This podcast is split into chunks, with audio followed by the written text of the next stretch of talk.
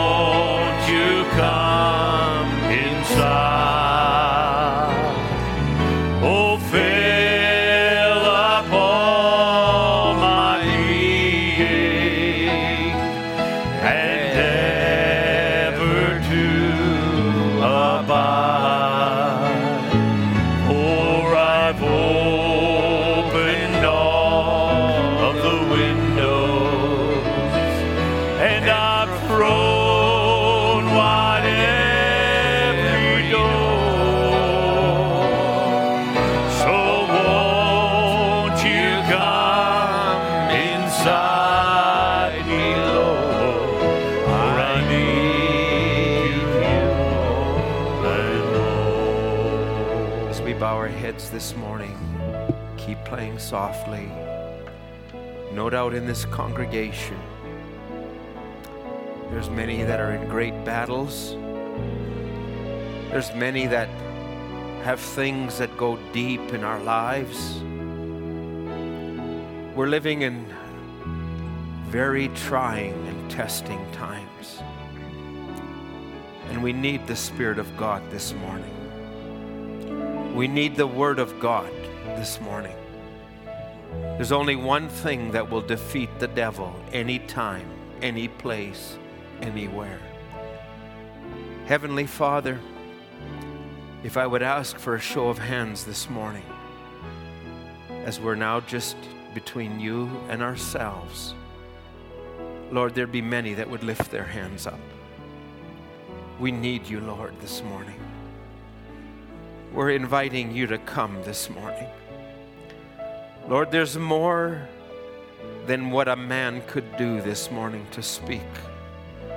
But we're asking the Holy Ghost to come, to make the impression, to do a work that no man can do, Lord. I need it, Lord. We all need it. We need the Holy Ghost, Lord. We need refillings of the Holy Ghost. Father, we need you more than we've ever needed you before. Won't you come today? Lord, I've got some words and some notes, and I've had battles just coming to the pulpit this morning. But oh God, I'm asking you, come and minister to your people this morning. We ask your blessing now. We thank you for every special, every song, everyone that's here, those that are listening in. Take this service into your hands. In Jesus' name, amen. Amen. Thank you. I'll ask you to turn to Revelations 22. This is the scripture we turn to on Wednesday. This will be uh, a little bit of a continuation of that. Revelations 22. Let's just turn to verse 12, 10, verse 10 rather.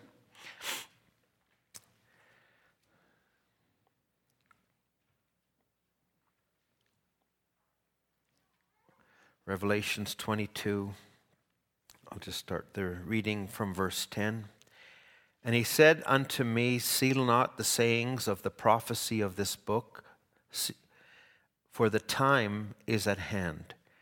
He that is unjust, let him be unjust still, and he that is filthy, let him be filthy still, and he that is righteous, let him be righteous still, and he that is holy, let him be holy still. And behold, I come quickly, and my reward is with me to give every man according to his work shall be. Now, we're all striving for that time. We're all striving to be ready for his coming. I believe that's your hearts this morning.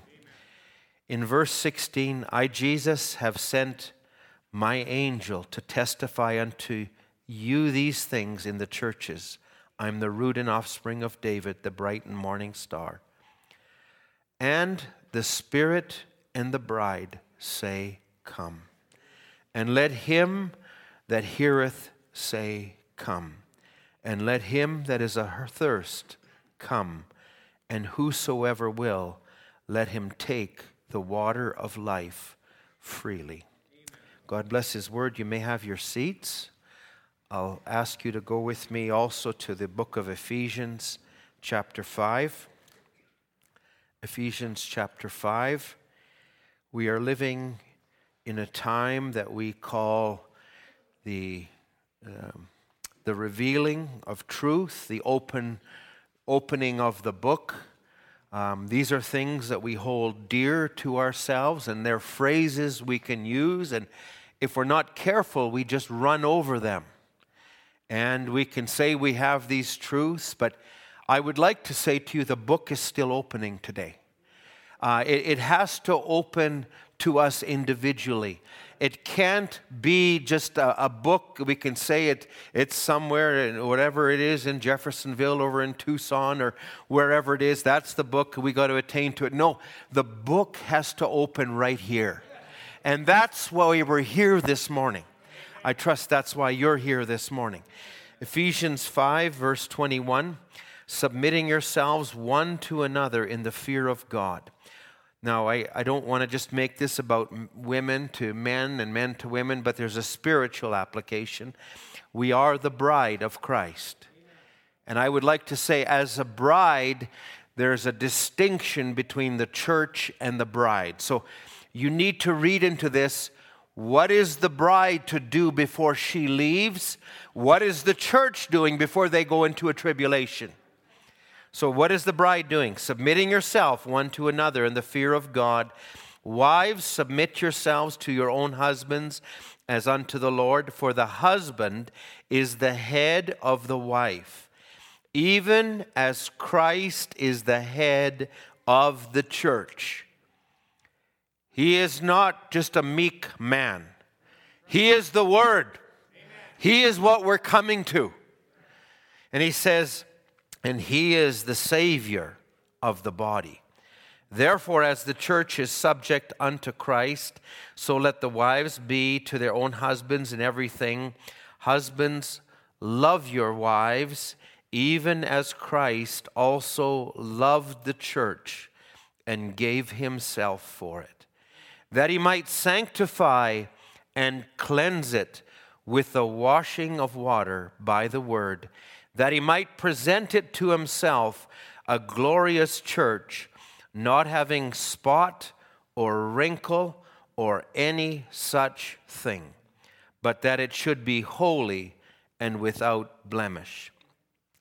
This is what we're attaining to. We can't do this in our flesh. We can't do this in our strength. We can only do, the only thing that we need to do in order to do that is to open our heart, to submit our heart as Mary did and say, Be it unto me according to your word. If you called me, if you chose me, and you chose me to be a part of this, Lord, keep doing a work this morning. I, I want to be here this morning submitting myself to that.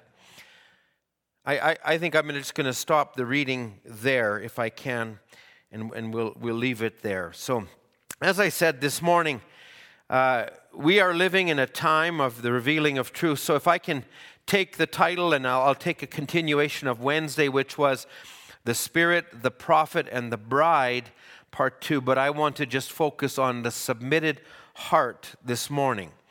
It's a time of uniting. If you, if you would look at the world around us, it's a time when the world is uniting.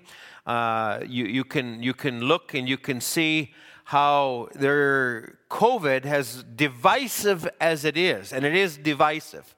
It's divisive, and I believe it's a tool, and if we're not careful, we play into the hands of, of the enemy, but it's divisive in our physical separation. It's divisive also in the mind and the spirit realm. And Satan is there to distract you. He's there to bring division. He is there to separate brother from brother, sister from sister. I say we need more love of God. We need more grace than ever to abide in what God has told us. I'm not going to submit to the plague that's going in in the world around us. And it's going on around us. So it's divisive. It, it's there, and it's, there's agendas coming up behind it. And I, and I, and I will say, so you begin to see a uniting. You see nations that were polar opposites of each other. You can talk from China to the USA, you can talk from, from Russia to, to the Western world, and yet they're all united in wearing masks, they're all united in vaccines, they're all united in this is what we've got to do, and travel restrictions and all of these things, and it's bringing things into place. Now, it's also bringing other agendas. It's bringing economics into a place where the, every world has spent so much, gone into debt so much, they don't have the money to cover it anymore, and they will need to sell out somewhere. And they're going to sell out to Rome in the end. They're going to give their heart to Rome. They're uniting to that already. Listen, I, I, I, that Rome is one, you know, every country has had their thing. Rome has been awfully quiet in this whole thing. But Rome is at work behind all of this. And if you're listening to this taper out there and, and you, you can say these things, these things will not be easy to say down the road, but they're the truth. And we need to say them and we need to be aware of them. And so that's what's happening in the world around us. So there's a uniting that's happening. There's a coming together that's in, in, in, in, in political circles, in economic circles, but it also comes in religious circles. And it's bringing a uniting, and there's a uniting that's happening under the. Uh, and the Bible would talk about it in Revelation 13, how all the world will, will come and worship the image unto the beast. So the image is not Rome itself, but it's the ecumenical image. It's the World Council of Churches. It's what they're coming to. And, and, and everything's beginning to be labeled, everything's beginning. And if you're not in that system, if you're not uniting, if you're not coming together, you will be an outcast. So that's the uniting that's happening in the world around us. But there's also another uniting, and it's, it's the minority. It's a group of people that are selling themselves out. I, I, have lived in this world, I've lived in Laodicea, I've participated in Laodicea, I've worked in Laodicea, I've done these things, but my heart's not on those things anymore. My heart's on greater things. My heart is on what God says. I'm not interested in what every government says, I'm not interested in what every opinion is. I'm not interested in every Google thing, in everything that's out there, but I'm interested in one thing. That's the Word of God, the truth of God, and I hold that dear to my heart. Don't let any man rob you of that. As zealous, God has always been zealous over His Word. And the people He is drawing to Himself are a people that are also zealous over His Word. Now, every word will be fulfilled. While I was away, I, I, I, was, I was reading some of the messages I referred to you, how in 1957, Brother Branham had come off the field crossing America, and he began to preach a series of messages on God keeps his word seven messages in six months in total but he went over and, and he was he was he was trying to separate where america as a nation was going. They were going into a fantastics. Their spirit was leading them into a, a, a church that was mixing with the world a church that was uniting itself and giving itself to pleasures to worldly influences. And he says but I, he couldn't go. I'm so thankful god built him that way. I, we needed a, a man that was sold out to the Word of God. We needed a prophet again in this last days. We needed the Spirit of Christ. And he began to see it and he spoke on God keeps his word and how every word will be fulfilled and everything will be brought to a time. And I, I was looking at that and then I, I was reading a little bit in the message, God Proves His Word, 1964. While I was away, I was listening to a tape. I was driving one day when you're, when you're in Vancouver, to drive from one end to the other end takes a long time, uh, especially in traffic situations. So I, was, I thought, I'm going to use the time wisely. And I, I listened to God, God is proving His word. So, how does He make His word known to His people? He said, Now watch the wisdom of God. He knew there'd be unbelievers. The majority would be unbelievers. But by foreknowledge, He predestinated a seed to every age that would believe it. Every age goes right on with His Word, moving right in time. Nothing hinders God. He goes right on. Every click is moving just exactly right. We think sometimes it's not going to work right, but don't you worry. His clock is timed just exactly to the split instant, everything's working just right. You can follow this through. You can take the word fulfilled and do a Bible search on fulfilled. And, and Jesus Christ was the fulfillment of the Old Testament. He was the Old Testament masterpiece. So is the bride the New Testament masterpiece. But he fulfilled every word that the prophet said. And you just take the word fulfilled and you go through the book of Matthew, and I could give you probably eight, nine, ten different places. And it was written that the people that sat in darkness saw a light. So Jesus went by this way. That it may be fulfilled. That it may be fulfilled. And it happened time and time again. God watches over his word. The Bible would, uh, it would go so far, Jesus even uh, going up to the crucifixion, he's there on the cross, and, and the scripture would say that there would not uh, a, a, bone in his body, body be broken. Well, when the cross was there, they would often take, just to make sure that the, the victim that was hanging on the cross, they would break their bones just so that they would sink and they would asphyxiate, that they couldn't prop themselves up anymore, and they would break their bones. So here comes a Roman soldier, and he comes to break the bones. He's ready to hit the bones, and he looks and he said, He's dead already. And he put the hammer down or whatever he used, that the scripture might be fulfilled. God watches over his word. God will not leave one word unfulfilled, he will take every part of it.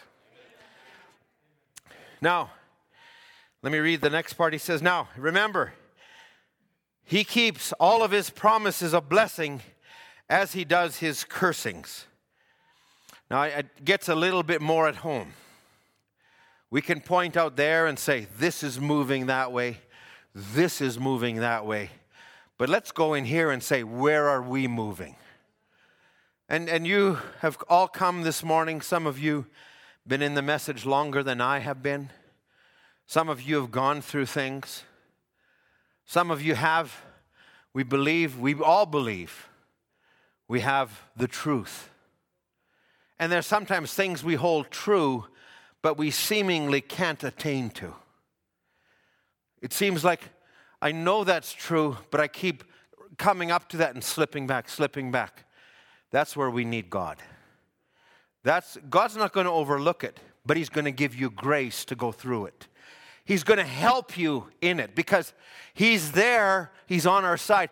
He predestinated man with faults and with failures. The prophets were all with faults, they were all with failures. He predestinated you and me, and you might think you were perfect, but as you go along, you find out you're not so perfect. I'm not perfect for sure. That's why I'm still here. That's why I'm being cleansed. That's why I'm being washed. And there's something that He's working on us this morning. I, I trust that you can be flexible this morning. I trust we're not just old wineskins that have become brittle and that we can't be moved, we can't be changed. Let's be changed this morning. Let's allow the Word of God to move us, shape us, and form us. The only thing you'll take with you is your character. And that's what you're going to present to God. You can't say, Well, I did this, I did this, I did this, I got this doctrine right. No, what comes into your life? Rising of the sun. Satan doesn't care how religious you are. He doesn't care how correct you are in your doctrine. But if you miss that life, you have missed everything. So the, the word needs to become flesh. So he would say, he keeps his promises. Every promise God keeps, you have to choose which one you want his blessings or his cursings. If you pervert it and believe the perversion side of it, you're cursed. If you believe it the way you wrote it and hold on to it, you're blessed. He keeps every word, both his blessings and his cursings. Matthew 26, if you will, just to use a couple scriptures. I, I've, I had probably a few different directions I could go, but I want to get to something. So just Give me a little grace, if you will, this morning. Matthew 26, let's read verse. This is when, maybe we'll start the reading in verse 52, Brother Mark. Sorry, I'll back it up a bit there. So here's when Jesus is in the garden, and in the preceding verse, they come to lay hands on him, and Peter, with the sword, and the bad aim. Bad aim, yeah, he wasn't aiming for just the ear, he was aiming for the head. And he, he did that, and Jesus said to him, Put up again thy sword into his place, for all that take the sword shall perish with the sword. Thinkest thou not that I shall pray to my Father, and he shall present me more than twelve legions of angels? Look at the rest. He could, he could have just said the word, but he submitted himself. This is our example. He submitted himself. And he said, How then shall the scriptures be fulfilled that thus must it be? And Jesus, in the, in the same hour, said, Jesus to the multitudes, Are you come out as, a, as a, against a thief with swords and staves to take me? I sat daily with you teaching in the temple and you laid no hold on me. Now, here's verse 56. All this was done that the scriptures of the prophets might be fulfilled. Now, somebody's going to fulfill the scriptures.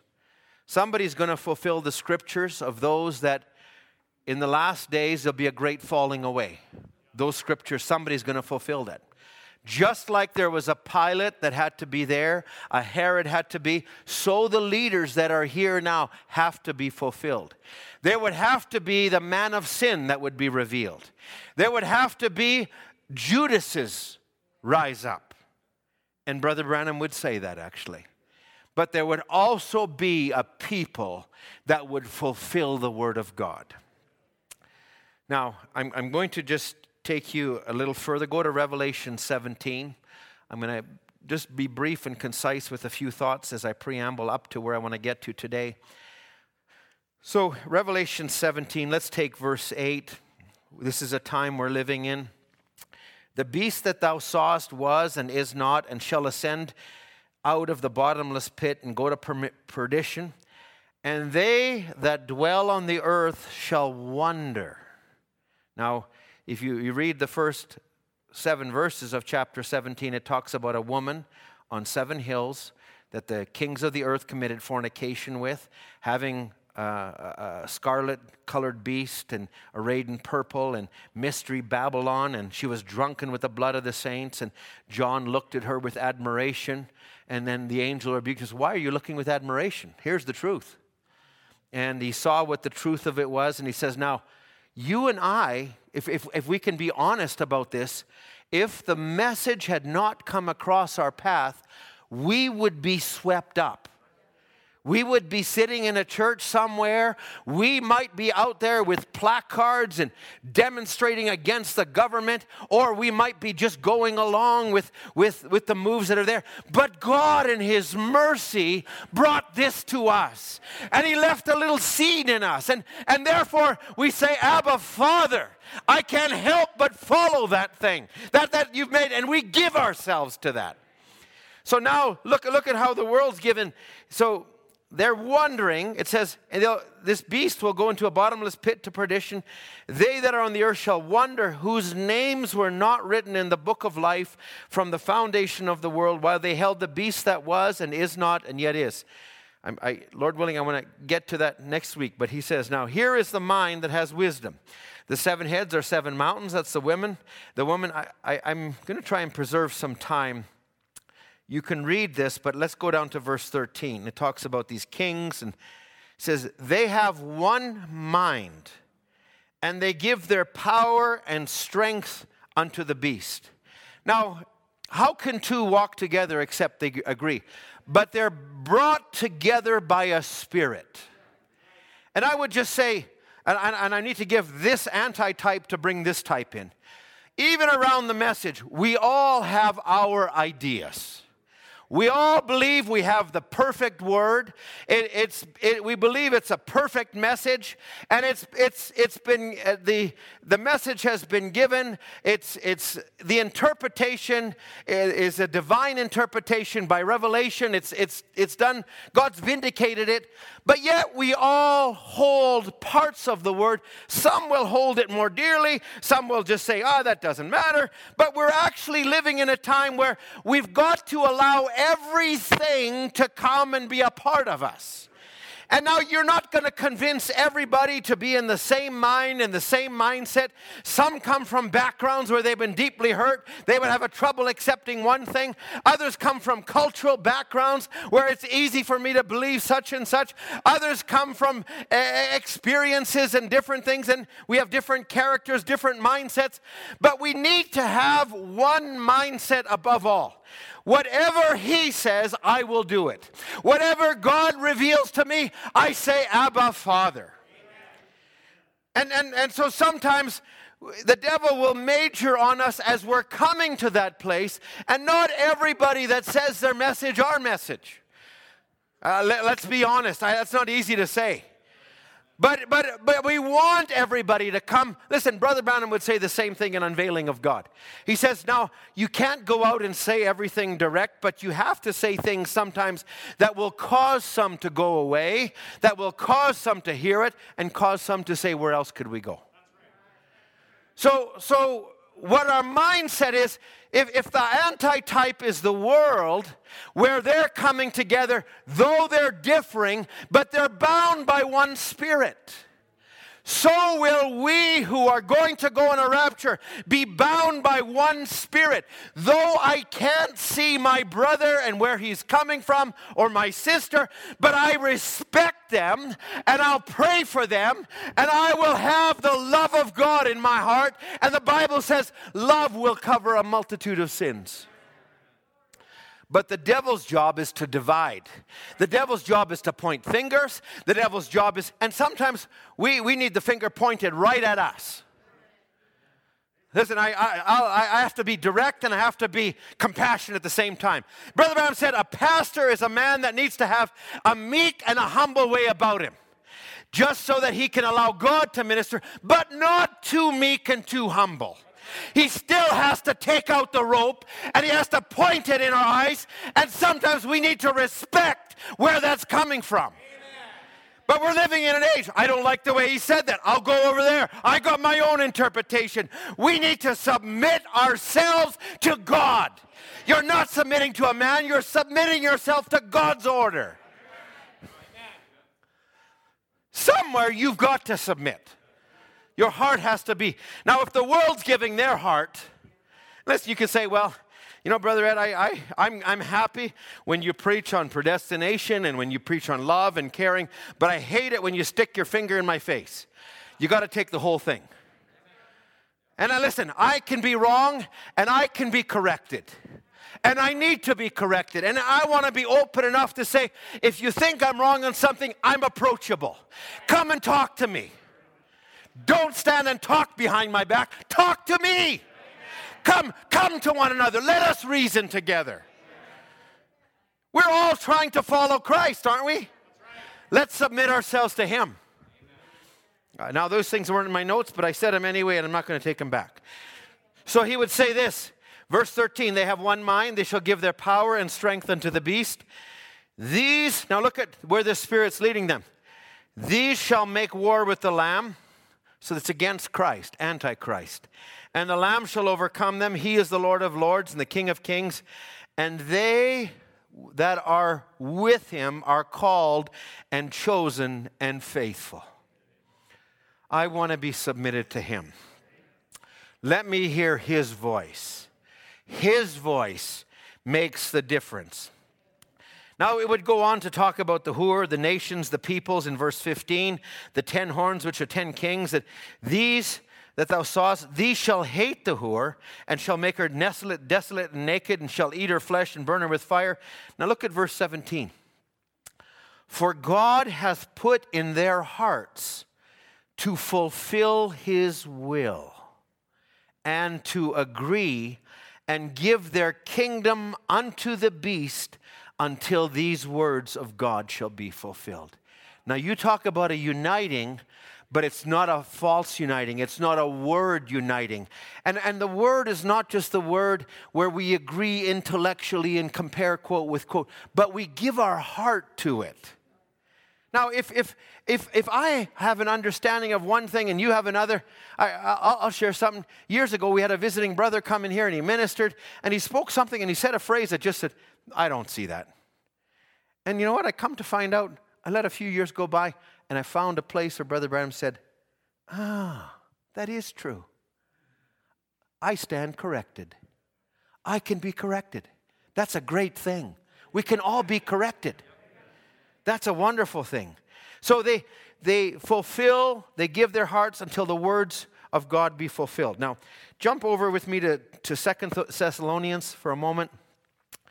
This scripture is always on my heart, always in my mind. I, I don't often come back to it, but Second Thessalonians chapter 2. I want you to catch the spirit, and as we, we, we really talked on the spirit of truth, and I'll come to a scripture here right away. But Second Thessalonians chapter 2 verse 3. Let no man deceive you by any means, for that day shall not come except there come a falling away first, and the man of sin shall be revealed, the son of perdition, who opposeth and exalteth himself above all that is called God or that is worshipped, so that as God he sitteth in the showeth himself that he is God. Now, I, I gotta, everybody's very serious. I got you into this frame. I gotta back you off a little bit. You know, I, I showed my wife an article yesterday. The, the Vatican came out and they had to decree something that one of their bishops or the cardinal said. One of their bishops or cardinals had told a, a bunch of young children and said, There is no Santa Claus. And so the Vatican had to issue and say, We apologize that this was offensive and we've reprimanded the cardinal. Oh, wow. and everybody said, okay, it's not quite enough, but we'll, we'll accept it.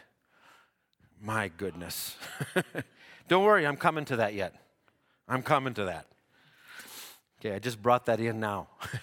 but you know, it's what, what, what do they say? What do they do? You know, what, what, what, what is all of that? So it says now, Paul, Paul is saying, Remember you not when I was yet with you, I told you these things? Now you know that he, that with, I got to slow down. And now you know that which withholdeth, that he might be revealed in his time. So something was holding back this revealing just like something was holding back the church from coming to its maturity. But now it's a maturing of both sides. So there is a bride that's coming and rising up. She is on the scene, she's coming even now. You know, the greatest event of Christmas, or what the world celebrates of Christmas of Jesus Christ, was not just the birthday and whatever day it was, but it's what happened nine months earlier when a woman that had a womb for the word to come, and an angel came to her with the word and said, A virgin, you, will you'll, you'll receive that which is of you, is, is of the Holy One. And she said, I believe that. And something began to form, and something began to shape. You know, the greatest thing that, that's happening right now is we are here, but we're not yet revealed to the world. Every once in a while, I get these these thoughts. I'm driving along, and then I, I saw this really nice car, and I thought, you know, I'm even thinking, I, I'm driving this car, and I like this car. He said, man, I would have loved to have this car 20 years ago before it was ever made. And I would have loved to pull up and go down the block with it, and everybody be looking. Well, I thought that's kind of a carnal thing, you know, in a way. But I thought, that's who we are. The world doesn't know right now that there's a people that are the sons and daughters of God. They are being revealed. They are uh, they are here, but they're hidden. The god of this world has blinded them. But they're here now. They're making themselves ready. They're preparing for that day. Oh, don't get weary in preparing for that day. Your glory, the glory of God will be revealed in you one day if you give yourself to it. Now, Brother Branham takes this a little bit and he talks this scripture in the first seal. Now he talks about the mystery. This is verse 7. For the mystery of iniquity does already work, only he who now letteth will let until he be taken out of the way. Now, there's a lot of he's and, and, and things there, but I, I believe we have the perfect interpretation. And Brother Branham would say, now, he that led us, see, the mystery of iniquity way back in that first church. What is iniquity? It's something you ought not to do, and you do it anyhow. And Paul said, These are such on the earth today. These are the, the, the ones that, that work iniquity. Now he, he reads a little further, and then let me, let me there's another part. I've, I, I didn't maybe bring this. Okay, this is the part. Okay, here it is. For the mystery of iniquity does work he, he puts this in brackets deceivers, deceiving the people into something. Only he, God, that letteth, will let until he, the church, Christ, the bride, be taken out of the way. So it can't, right now, your presence here is holding off some of that. You standing for the word is holding off the wrath of God right now because God has deposited some of Himself into us. Then shall the wicked one be revealed. So, where am I here? Yeah, verse 8. And he says, At the breaking of the seal, Brother Branham says, not in my time, but at the time when it'll be revealed. See, Paul's writing this, whom the Lord will consume with the spirit of his mouth. We're going to get to that after a while. The spirit of his mouth, watch what that is, and shall destroy with the brightness of his coming. Now, I, I went into Romans chapter 1 on Wednesday a little bit. And, and, and if you look at verses 10 to 12 here, it talks about all the deceivableness of righteousness in them that perish because they received not the love of the truth. Now, you might in your mind struggle with things that are hard in the message sometimes but you need to recognize, and God will bring you back to it time and time again until you can receive it. God gives you grace. And He says, now, to have the love of the truth, that will help you. You, you might struggle with it, you might buck it, you might grumble at it, but, but give yourself to it.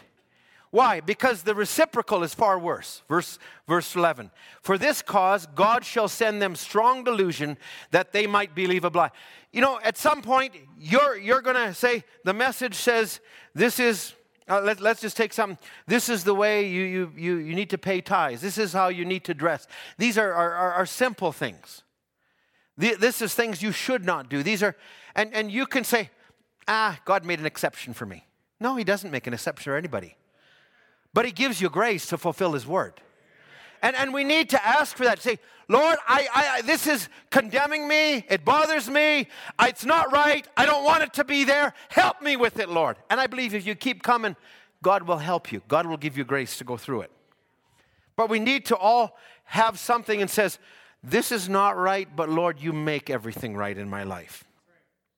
And he says, and for this cause, cause, God shall send them a strong delusion that they should believe a lie, and they might be damned who believe not the truth, but had pleasure in unrighteousness.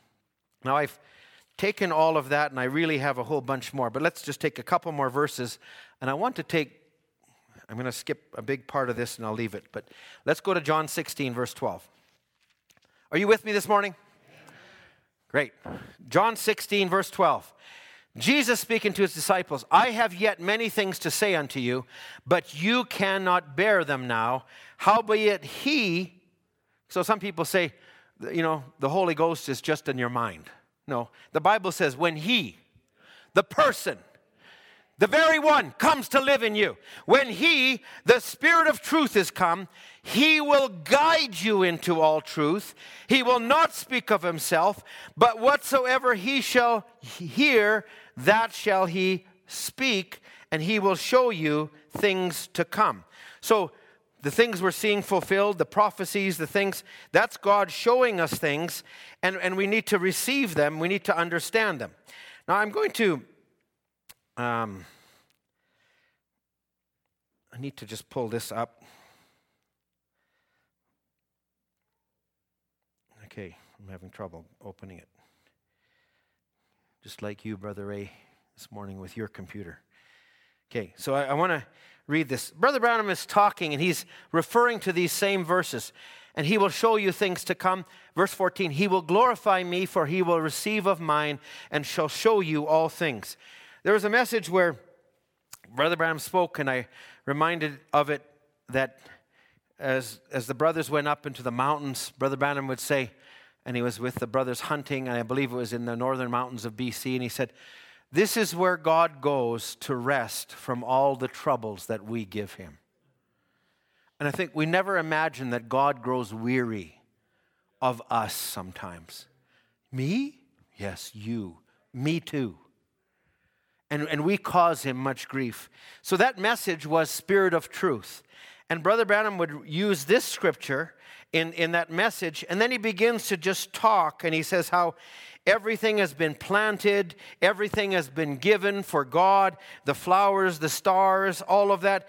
Everything obeys him but man. And he said, it seems that God has a battle to get man to do what is right and to obey him. So, down through the history of the church, God is trying to get a man in his control. He's always used one man at one time. He said, Two men have two ideas. He said, He makes one man, he represents himself to that person. He, he's got just one person today, and that person is the Holy Spirit. God sent that forth, the Spirit of Christ, to manifest the life of Christ or to continue the life of Christ through the church. Now, if, if you read that, he, there's some marvelous things he says. Now, he says, if we would stop and think, we get in flusterations and doubts. Well, must I press in? He says, it isn't that. It's just yielding, see? Realizing that you're nothing and just let Him completely take you over. Your thinking, take over. Now, I don't mean walk up with Christ in a blank mind, but just say, Lord, here I am. Now, write your word in my heart. Like you said to your disciples, there's things that you, you could not, they would not bear them. Perhaps that's our case.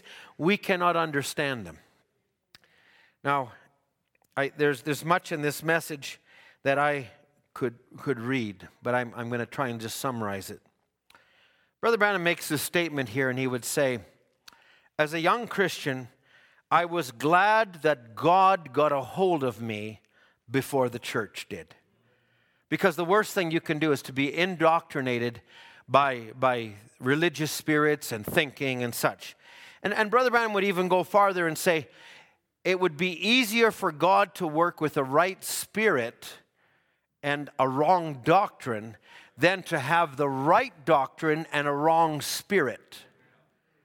So, I'm, I'm, I'm, I'm bringing all of this out, and, and I, I don't want to just, just read all of this because it's going to take us to it, and I don't have the time for it. But I'm going to ask you to go with me. Just go back now to Exodus 24. My time is just, that clock is moving too fast. Brother Tim, could you just wind it back a little, if you don't mind? Just that would help me a little bit today. Exodus 24. Now, I, I want you to think we major much on, we'll say, words like, you got to line up with the word.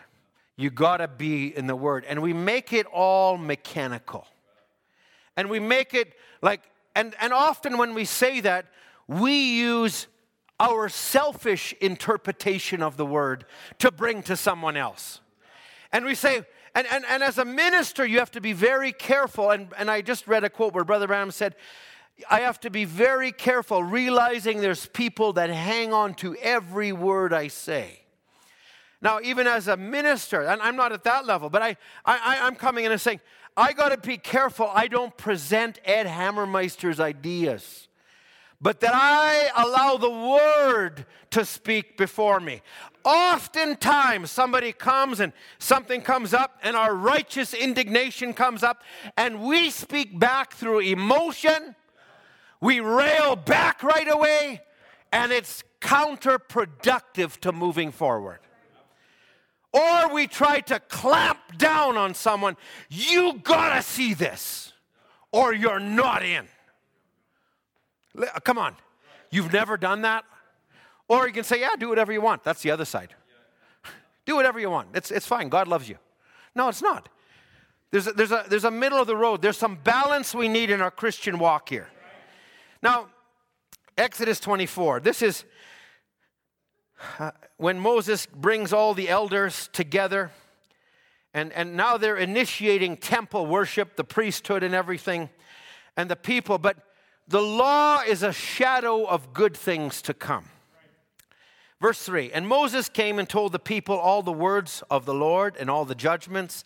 And all the people answered with one voice and said, All the words which the Lord has said, we will do. I love that attitude. That was the attitude under Joshua. When they said, Whatever you say, we will hold to it. Only follow thou all that Moses did before you.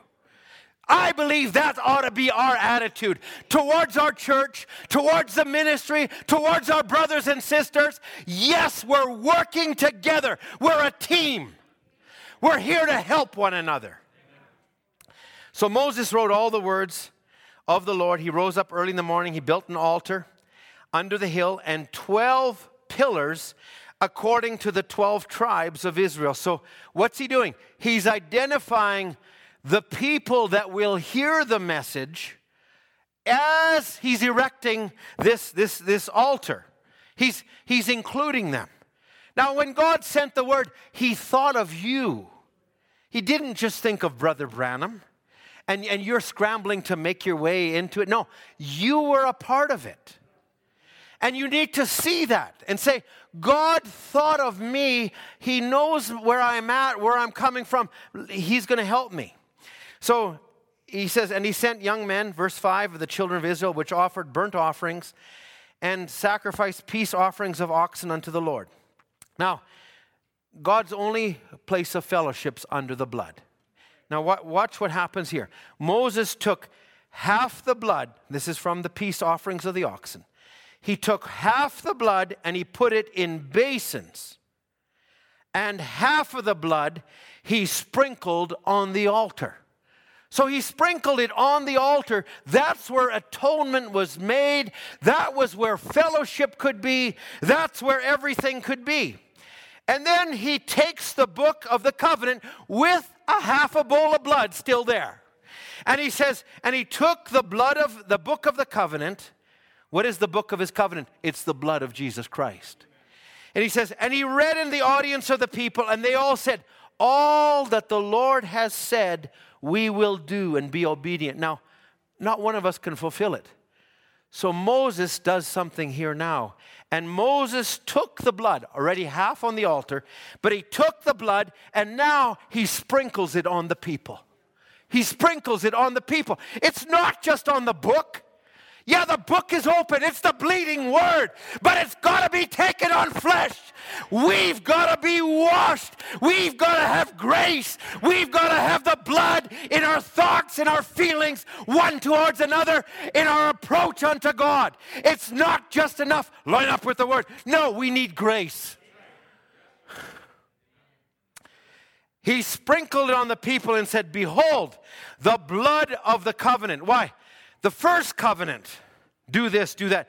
Man could not do it. But God's working towards something. He's, he's chosen Abraham. And, and by grace, he chose Abraham. And he brought Abraham. By grace, he chose you and I, knowing we'd have shortcomings. If God puts it in the hearts of men to fulfill his word, if God is, is working on that end, He has to work on this end. He has to work in our midst. Oh, well, you know, Brother Ed, you know, I've had people tell me around the message, there's so many ideas, so many this or that. But I'm saying somewhere there needs to be a spirit of truth as we move forward. It's more than just, this is the book, line up with it. That has to happen in our homes. That has to happen in our relationships with one another. We need the blood sprinkled on us, not just the book. We need it on us. The problem sometimes is right here. Oh, Brother Ed, my, you're just, you're right on us this morning. Yeah, I'm on me too. Okay, I, I could read more, but I'm going to jump ahead to uh, Hebrews chapter 9. Hebrews chapter 9.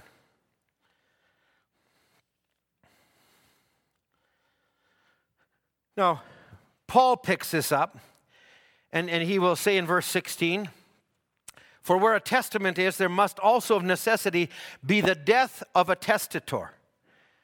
Let, let me just move ahead. Verse 19. For when Moses had spoken every precept to all the people according to the law, and he took the blood of calves and of goats, and of with water and scarlet wool and hyssop, and he sprinkled both the book and all the people.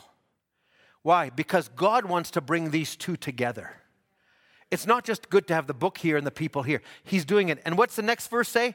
It said, This is the blood of the testament which God hath enjoined unto you.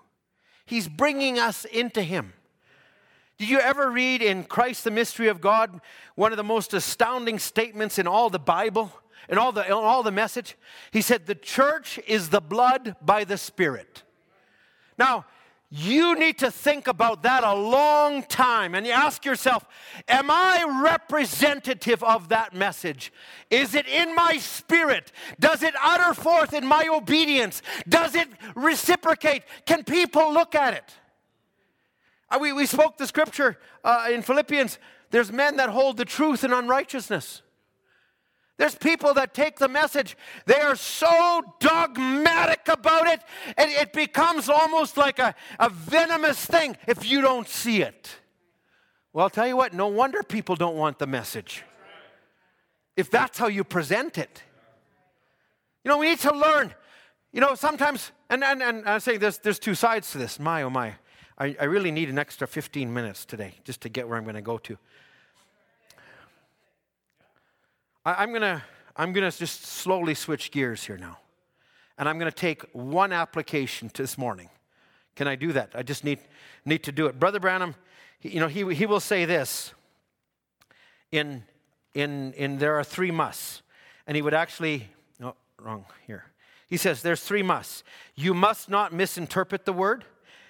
It, well, I believe it means this. We need to let God vindicate his word. He means just what it said, it needs no interpreter. And you must not misplace the word, and you must not dislocate the word. And if you do either of these, it throws the whole Bible into confusion. Now, he actually speaks a message doing God a, trying to do God a service with his will. He speaks it a couple times before he left. The last message is, I believe there, there's things there that we need to take heed to. Now, I'm going to I'm going to switch gears a little bit, and I'm going to go to the first message Brother Branham ever we have ever recorded on tape. And this message is preached in uh, December 25th, Christmas Day. The first message ever preached, Christmas Day. And, and it's, it's called The Deity of Jesus Christ. And he speaks it, and he, and he he begins to speak and he's addressing what's happening at Christmas. Now, I need to do this a little bit because I think we need, uh, I, I'm doing it for one reason because there are people within the framework of the message say, that is pagan, that is heathen, I've got nothing to do with it. And they've got quotes to justify it. And there's other people say, it's a nice time of year. Brother Branham did this, and I can do this, and I, therefore, I should be able to do that. Okay? And you know what we do? We take the truth and we create division this way, and we create division that way, and we miss the real thing. And Satan has his way. And there's this camp, I'm not budging, and there's this camp, I, I this is what I have, these are my rights. Listen, Jesus said, old wineskins become brittle and break. So, whatever you're entrenched in this morning, lay it down. Are you good with that?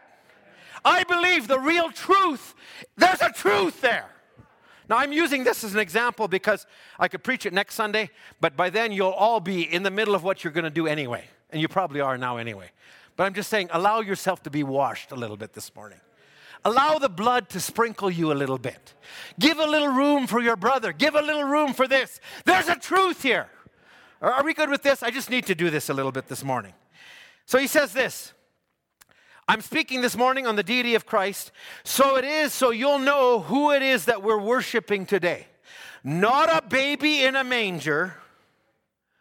Oh, people love Christmas because Jesus is just a baby.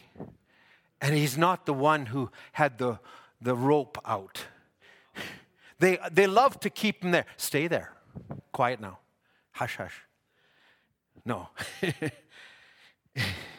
he says, We're not worshiping a baby in a manger, certainly not Santa Claus.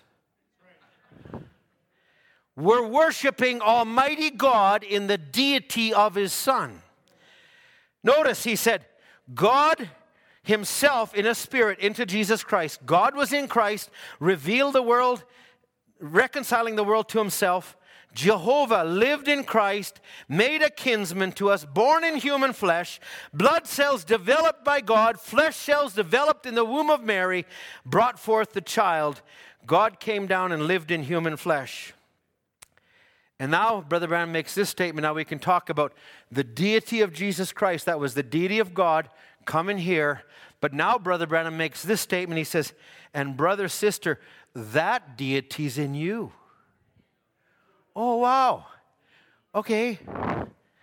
Listen, if, if you haven't noticed, the malls are getting more full, the parking lots are getting more full, the people are starting to get more friendly because they're getting in the spirit of Christmas.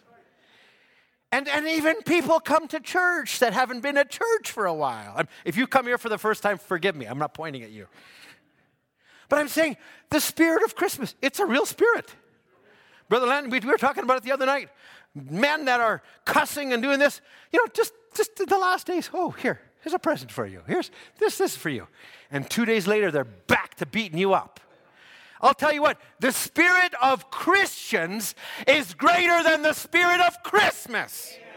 Be a Christian through the Christmas time. I, I, I, had, some quotes here, and I, can't share them all. I won't have time for it. Brother Branham would say, People go on vacations to let loose. Why do they do that? Because they don't let it out on Christ. You watch people that go to church, they go on holidays, it's like they're not even in the message anymore. They're going to, to this event and they're going to that event and, and, and you know they're, they're dressed as beach attire or whatever you want to call it. Eh, you can't even identify them as Christians You can do the same thing with Christmas too. Oh, just, just lay everything aside that we've ever heard and let's enter into the season. Okay, well, hold on a second here. now, you, know, you see where I'm going. I, am I, have said, he said, now, that deity is in you. A little while the world seeth me, you'll see me. Even in you, I'll be with you, even in you at the end of the age. Christ in the manger. Question mark. No, Christ in you. Hallelujah. We're not worshiping Christ in the manger, but Christ in you, the Holy Ghost, the hope of glory, the hope of life, the creator in the human being. Oh, there's parts of this. Okay, now let me back up. Are, are you you just okay with this, all right? I need, I need to say this because we're there. There's parts of this I wanted to get to that are pagan as pagan can be. I'll, I, I, I could want to take it from the Bible, but I can't do that today. So, Brother Branham says, studying on mythology, this is Christianity versus idolatry. Studying on mythology and all these myths, Christmas itself is a myth. That wasn't a lisp. That, that was a myth, he says now. There's nothing real about Christmas. It wasn't even mentioned in the Bible. They never worship the birthday of Christ. There's no such thing. That's a Roman Catholic dogma and not a Christian teaching. No scripture for it anywhere in the Bible until 500 years after the Bible. It's just a myth, Santa Claus commercial. The whole thing is a big conglomeration. And somebody said, I knew it. I knew you'd be on my side. I'm not finished. Before you amen, before you amen, watch what you're amening. But there's a truth. Now he says, I can take you to history. He said, he said, they, this is the parts I wanted to get to. Brother Branham summarized it here.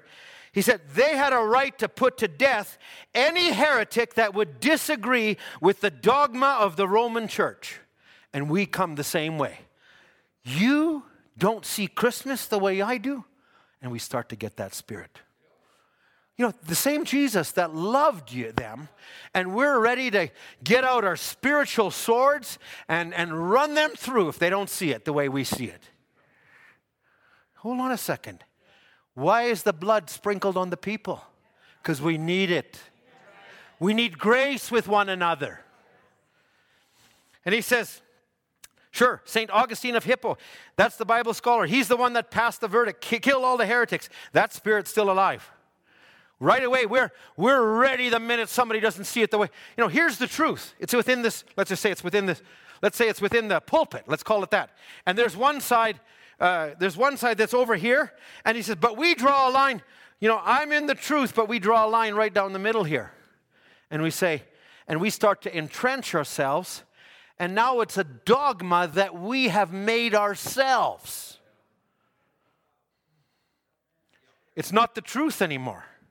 It's your own dogma, it's your own belief. And, you're, and by not being balanced, you start to cause friction and division. It's a stronghold in our minds sometimes. Listen, I heard that, and that's I'm not moving from that. Uh, listen, there's people around the message, they don't want fivefold ministry. But that's not the balance of the message. There's people that say tapes only. Listen, I say tapes and fivefold. I'm including everybody in that. Because I need the tapes, I need the fivefold ministry. I, I, I believe it's all part of what God has for us. Now, where do you get Christmas? Christ was born in April. Brother Adam says it. He said, the solar system is slowing. He said, the days get a little shorter, the 25th. That's when the Roman sun god had his birthday. There's about five days. There's, that's where they had the Roman circus. There's actually the Eastern Orthodox and, and the Western Orthodox. Some of them celebrate on the 25th, some of them celebrate on the, on the 6th or the 9th of January. That's where there's a 12 day interlude between the two. That's where the song, The 12 Days of Christmas, came. Just so you know, on the first day of Christmas, oh, I better not sing it. Okay, that's where it came from. And we all hum along, and we just get, and you know what? It's pagan. It has no place. Yeah, just, just, just stay with me a little bit here. They say the whole thing is pagan. To begin with, people on the streets, high heeled shoes, twisting up and down the streets, running into stores. Somebody said, Oh, I'm getting my dad a quart of whiskey. I'm getting him some champagne. I'm getting him a poker set. Celebration of Christmas, pagan, devil worship. Oh, Brother Ed, you're definitely on my side. I believe the messenger we had was also sprinkled with the blood. And he gave us a right interpretation of these things. Now he says, I wish what people could see what Christmas is. It means Christ's Mass, Catholic, Roman tradition. It's a complete conglomeration of dogma. As the prophet said, it's a putrefied sore, no clean thing. Santa Claus took a Christmas place, the birth in the manger. The rabbits and the chicken with new hats took the resurrection. And where is God in all of this? All right. They started buying Christmas presents months ago. This message is the falling apart of the world. Preached in December 16th. We're not even there yet. But he said they started buying them months ago. And he said, it's a heathen trait. Nothing about it godly. Now, listen, if you find yourself guilty this morning, I'm doing this to prick you, to promote you. If you've become a little bit festive and you just are, I'll just fall in what they all do. Or you're on the other side, the truth is all of it. Okay? The book is true, the people need to be sprinkled too. That even rhymes. Wow. He says, Now, did you ever think, I, I, I can't read all of this. Some of this is in Falling Apart of the World, talks about the dogmas, and he says how they, they, they moved it from Christ's birthday, they moved it to uh, Christmas and they had chariot races. And then he says, and then the whole thing's wrong. And then he says, Santa Claus, some old man in Germany named Kris Kringle, would go around and give kids presents on Christmas. Chris Christ Mass Day, he was a Catholic and they made him a day and he's St. Nicholas.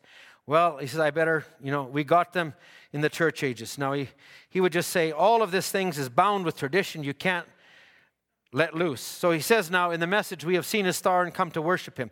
Notice Christmas has changed. The real day of Christmas, that could be disputed because we do not know it, but the way we take Christmas, if we studied, it's quite often the Roman Catholic Church conception of what Christmas is. He said, it's polluted. He said, if you actually take Sunday, S U N day, that actually is a name given by the Catholic Church. Say, well, I'm not having anything to do with that. I'm not going to go to church on that day. There's a truth there. It's the resurrection day. But the devil will pervert it and use it, but there's still a truth there. Okay? Can you, can you stay with me as I'm, I'm just moving on? He says, now, he says, Santa Claus has nothing to do with the birth of Jesus. The commercial world has everything in such a tangle and a mess. There's no hopes for it. It's gone.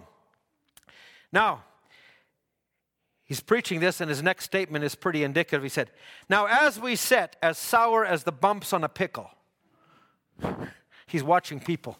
You're a Grinch. and let such things go on. You're afraid to raise up and testify your conviction. You heard about Santa Claus in the Bible. Now, listen to how he says this Don't teach your children such nonsense as that. Now, he's starting to bring it to, to, to light. You know, uh, the, the, the Roman bishop or whoever he was that got condemned by the church for telling them there's no Santa Claus, listen, he needs to listen to this. Don't teach them it'll hurt your testimony about Jesus Christ. Or maybe it's the same thing. Put Jesus Christ, the great shepherd, back into Christmas where he belongs. And he says, Dear God, that's about all I can say at this time. We're approaching Christmas. Streets are crowded, boys and girls pushing, shoving. Looks like we're getting our children right into fiction, Roman pagan theology. This Kris Kringle and all these kids on the street. He said, Oh, I hate to see it come along. It ought to be a solemn day of worship instead of a heartache for all that's done. There's no Christ in it. Now, uh, there's much I could do. So, in we have seen his star, he says, now in this hour of darkness, the Christian should be holding forth the light. There is a truth to Christmas. That is the birth of Jesus Christ, the Son of God. He said, There is a light in the time of darkness. Now he goes to say, Brother, when the deity of God, the Holy Ghost, comes into the human heart, this is the deity of Jesus Christ, he says, it calls out everything that Christ hasn't created. Christ, the hope of glory in you, not in the cradle, in you. That was one time, God in the beginning, but then he came into Moses, he came in the cradle, and they're worshiping him like some prehistoric something when Christ is in you. Listen, just give me a little bit of grace this morning, if you don't mind. Deity of Jesus Christ. Listen, this, this is just a framework. The very first message that we ever have. It's a memorial of his birthday. What do they do? They get some tree, they cut it down, they make a Christmas tree for the kiddies. Now he says, That's all right. I thought you would fire on that. No, he says, That's all right. I'm not kicking against it. But his next statement is this But the thing of it is that they put more on the Christmas tree than they do on Christ. Oh, well, that, that's easy. He says, now, it's so easy, you know, it almost becomes a worship. It's so easy to tell the kiddies, whatever you want to do, as far as I'm concerned, it's easy to fall out into a rut and push out Christ. You know, every year we come along and say, I'm not going to get caught up in this commercialism. A couple days before, man, I should get a present. And we're running out, and all of a sudden we find ourselves in it. Oh, you didn't? That doesn't happen to you? Okay, sorry. Brother Ed, you need to shape up. You know, when you come, you can't leave it to the last minute. You can't fall into that spirit. So I'm the only one. Okay. Now, now, now let's just take this part for a moment. Now, Brother Branham, in God's Wrapped Gift, 1960, I want to take my time as Brother Neville has said, and he says, I want to wish you the best of Yule tidings of fellowship around these holy days. I like that. He says, I want to take the time to express to each of you how grateful I am to you for your Christmas cards and gifts and these things that was received at our house. Wait a minute. You said it was heathen. Okay, hang on. There's a truth here.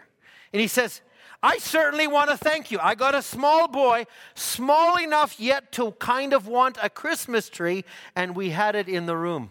Oh my horrors. Oh, oh my. Yikes. That's in the message, Brother Ed. You got to delete that. No, it's there. It's actually there. I had a little boy. Some people say, and Brother Manny, actually, you look up the phrase kitties in Christmas. He says, I love them little kitties. Yeah, I, I, I got just a few more I want to read here. But he says, you know, and, and the Christmas tree, just, just for the kiddies. And, you know, you come over and somebody's got it and you say, I'm just doing it for the kiddies. He says, your, your children are 18 and 19. Uh, are you sure it's for the kiddies?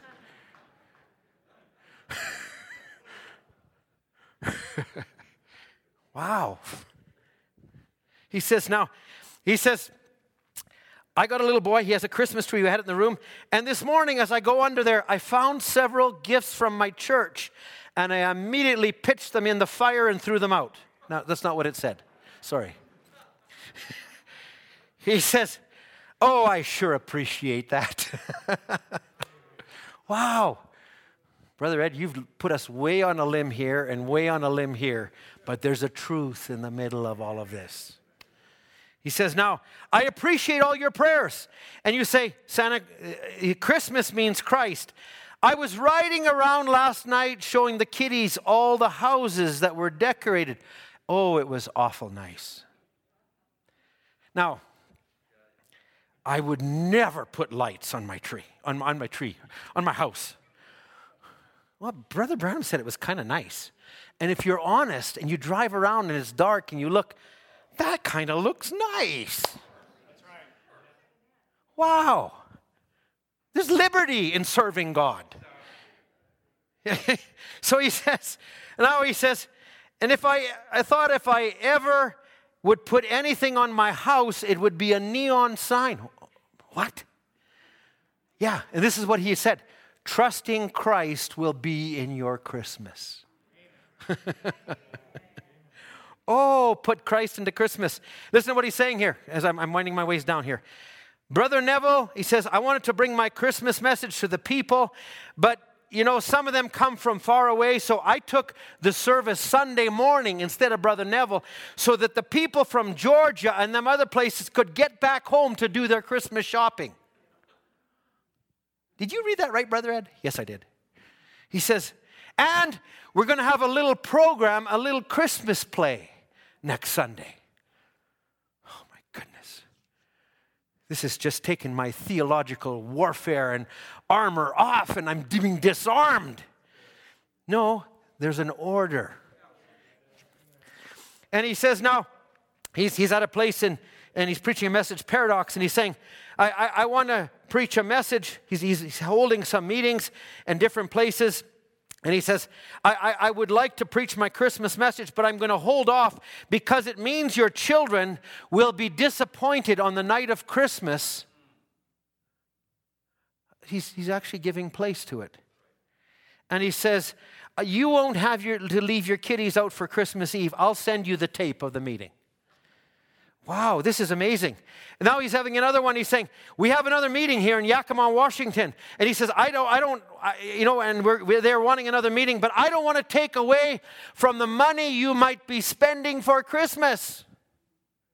Okay, it's 59, 1126, Jehovah of Miracles. You can read it. He says, I says, I don't, I don't go to other meetings because I don't want them to put money that support the meetings that those little fellows would miss something at Christmas, that would make me feel bad. Actually, he says a lot about the little kiddies. Now, if we have to give a definition to what kiddies are, we'll do it. You know, it's Christmas. He says, those kiddies, you can't tell them different. You know what? You can make the message so rigid. We have nothing to do with Christmas, and they're sitting there and watching everybody else. I think you can demonstrate something of goodwill and, and good something to your children. Okay, I knew that there was extremes, but we need to bring the truth of it, okay? He says, now, he, he's saying, it's Christmas time for them, and they wouldn't have had their little sock hung up. oh my goodness. It's a tradition, he says, in our nature. He says, many things are traditions. Oh man, I got so much to, to, to, different things and quotes. Let me just take it this way. I'm going to summarize it with this. This is in the message, Sirs, we would see Jesus. He said, Christmas is here to stay. We got to work with it. We can't help it. And he also said, tubeless tires are here to stay. I don't like them. I hate them, but they're here to stay. Okay, maybe you didn't know the difference, but those of you who are older will know. He says, These things are going to go on and on. He says, But I, I want to bring these points, just wind down. He says, They have taken the sacredness from Christmas, not to make it a worship day, but a celebration. You should never celebrate Christmas. It's a day of worship. You say, well, it's not the right time of year. He says, what difference does it make? Then do it in July or August. And you want to pass out presents. Your neighbors will look and say, I'm celebrating Christmas. That's fine. Or I'm worshiping at Christmas. Now, I, I want to just, just take this. I, am going to have musicians come right away. Um, okay, let me, let me take this. He, he actually tells, in the falling of the part, he tells a story about a true spirit of Christmas, the falling part. I don't have time to read the whole story but it's basically similar to a man who said, I'm not going to celebrate Christmas this year. He says, I'm going to just have a, a dinner, I'm going to have some gifts, I'm going to just have it for Christ alone. And he said, I decked the table. I'm not going to get into all this commercialism. And he decked the, cab- the table. And he says, and then he's waiting for Christ to come. Nobody came. Nobody came. Brother Branham is telling this story. And then he says, and finally, this old man, this old beggar came in. And he says, Do you have a little something to eat? Sure. He says, I'm, I'm waiting for someone, but you can come in. You know, and, and he came in and he gave him something. He gave him something. And then after he left, and he says, Lord, where were you? I was looking for you. He said, In so much as you've done it to the least of these, you've done it to me. Now, there's a true spirit. Now, let me just bring a little bit more balance back into it. He says, Oh, brother, sister, it would be nice if each of us could just lay aside all this Christmas tinsel, quit all this swapping of gifts one with another, all the nonsense of the world, take our, off our pride and lay it down, stomp the thing underfoot and say, Lord Jesus, guide me to the perfect light. Does that mean like have nothing to do with it, or does it mean whatever everything else he said? It means if you're, as musicians come, he means if you've got just loose and lax and you're just doing this. And, you know, I, I, I, I walk sometimes after hours through the mall. They got some music on. It's kind of nice at this time. They got decorations and, and, and such. And, but I listen to all the songs, nothing of Christ in the songs. And if you actually take, I, I was scanning through a top list of Christmas songs you had to go past 50 up to 70 before Christ's name was in it. So there is a spirit of Christmas. But there's a spirit of Christ that is greater than just the spirit that the world is in. There's a sacredness to it. There's a reality to it. And so if, if you got one that just leans a little more that way or leans a little, don't condemn them. Don't do it that way. Let's keep moving to the right thing. Is that all right this morning? Brother Ed, you, you didn't preach that they shouldn't have Christmas trees. You didn't. Listen, I haven't had a Christmas tree forever. I don't have them. I never really did, except when I was in the world. But my wife does put up a few garments, a few lights, because I kind of like it. I like the atmosphere. I like the worship. I, I, I, like the fellowship with people that we can get together. Don't, don't be saying, well, I am not. I, Brother Ed, I thought more of you till I just heard that. No, just be honest. Be honest. If Brother Branham liked the lights, I can like the lights too. Doesn't mean I have a Christmas tree. Doesn't mean I have I get caught up in the whole thing. In fact, I, I always like to go out and walk somewhere on Christmas Day and just say, Lord, this is my time with you. I like to have somebody in and say, Lord, this is somebody that I want to honor you by having them in. Is that all right? And we get caught in. Listen, that was that was probably cut a little short, a little bit tight. But I, do, you, do you see where we need a balance? You can take quotes in the message And you can be, you can cut with them if you want, or you can say, hold on, somewhere there's a truth here. Give me the right spirit, Lord. Christmas is here to stay. You know, what, what are you going to do? Well, I'm, I'm just going to sit at home and mope. Okay, well, then go ahead. It's fine. God bless you. Have a great time. anyway, let's stand together. All, are we all good with that this morning? Amen. You know, the devil, this is Christmas is one thing. But I say the, the devil will try and do that with the COVID. He'll try and do it with doctrines in the message. He'll try and create divisions and distractions. He'll try and get your mind off the real thing. And, and, and if we're on the one camp, you, you don't see it my way, you're a heathen. And we divide one another. How did you come to it in your nature? Was it somebody clamping down on you? Or did you receive it as from Christ? No, it's your truth, Lord. I want to serve you. You mean all the world to me. I want to honor you. I don't want to be involved in heathen thinking and heathen ways. And I, I, I want to be real. I want to be genuine. My, what am I going to sing after saying all of that? Wow. What's that? Well, I, I, I know we sang that already. I believe he loves me. I just don't know if you love me. But.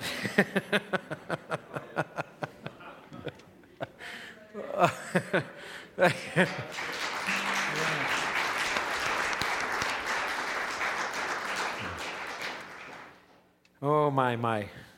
Oh, come, let us adore him. We're going to start to get a little bit in that direction if we can. Oh, come, let us adore.